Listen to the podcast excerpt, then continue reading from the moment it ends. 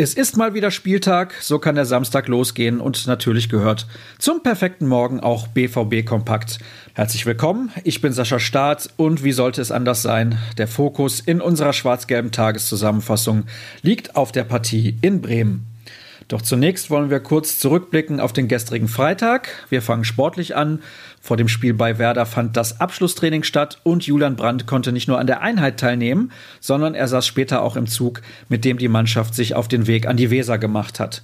Aktuell sieht also alles danach aus, als würde er später im Kader stehen. Kommen wir zu Meldungen abseits des Platzes. Die Blocksperre für die BVB-Fans in Hoffenheim wurde bestätigt, allerdings auf zwei Spiele reduziert. Weitere Details hat Tobias Jören aufgeschrieben.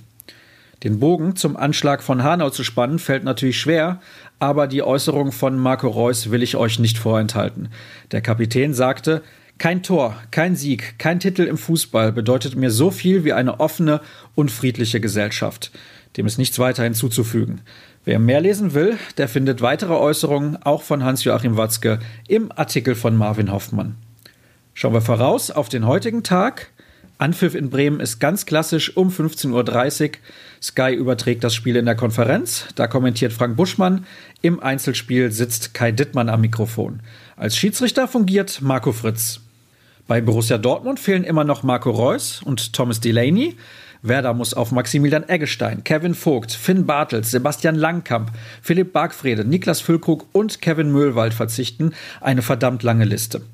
Beide Mannschaften werden, genauso wie alle anderen Bundesligisten, mit Trauerflor auflaufen und vor dem Spiel eine Schweigeminute in Gedenken an die Opfer von Hanau abhalten.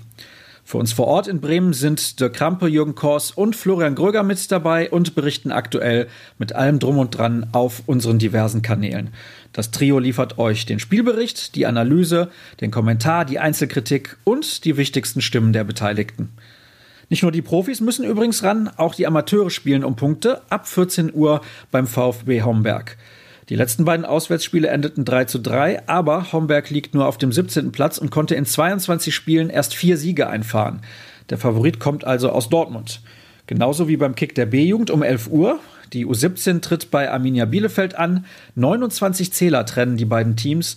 Alles andere als drei Punkte für den BVB wären also eine große Überraschung. Keine Überraschung ist, dass ich mich von euch mit den Hinweisen auf ruhrnachrichten.de und auf Twitter verabschiede.